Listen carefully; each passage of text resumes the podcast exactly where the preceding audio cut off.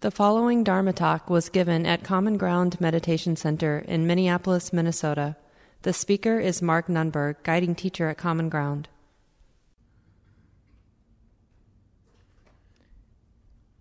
Good morning, everyone. We'll begin on page 30 this morning, this chant that we do once a month or so on the four qualities of loving kindness.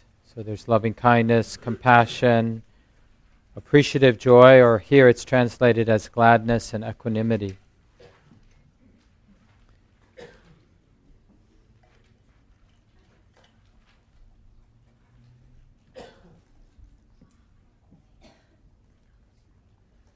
We talked about this uh, a couple of weeks ago about this capacity we have, the mind has to abide. And it really matters sort of where the attention is directed a lot of times because we're hurt, you know, we keep putting our attention on the fact that I'm hurt or I need, I feel like I'm needy or I feel like I'm uh, hurt in a way that I want to crawl under a rock or something like that. And we don't often, because of the sensitivity and the pain we experience being a human being, we tend to be less uh, often directing the attention toward these more expansive states, these generous states of the heart and mind.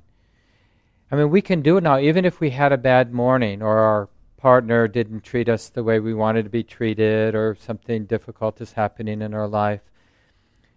There's probably, with some creativity, there's probably some way for us now direct to direct our attention, to pay attention to this expansive quality of love. We just have to be creative, like to be appreciative of common ground. Could be a, an avenue for some of you, or the fact that you have some health, or just that it's spring. And so initially it's, it can feel a bit forced or artificial, like, well, I'm paying attention to spring, but I could pay attention to all the dead leaves that are on my lawn that I've got to now rake up. But we strategically pay attention to something because it reminds the heart about this capacity to abide in love, to abide generously with appreciation, with tenderheartedness and compassion. You know, these different flavors of love.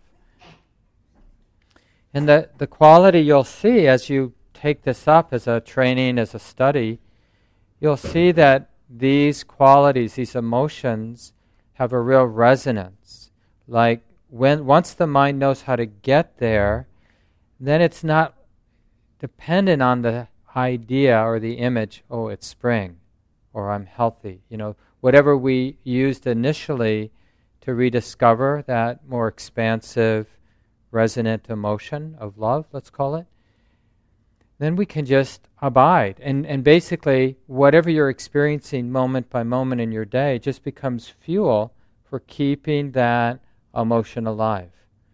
Because we can look at life in different ways. We can look at it from a grumpy, despairing point of view, or we can look at the moment, any moment, and see what is fuel for those expansive states. In Buddhism, we call them the divine abodes, right? So, this idea of abiding, abode, a place to hang out, a place to reside as we do our life, all the things we have to do, all the duties and responsibilities.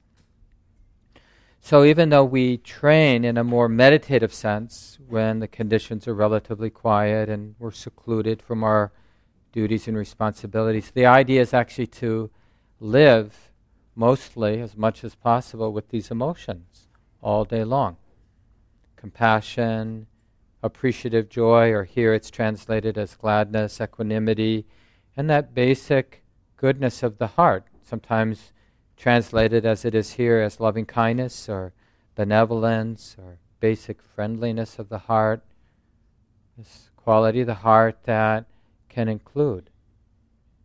So let's do this chant and then we'll sit for about 30 minutes together. So we're on page 30 if you just walked in.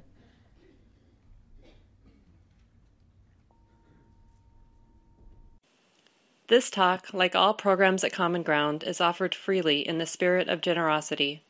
To learn more about Common Ground and its programs, or if you would like to donate, please visit our website www.commongroundmeditation.org.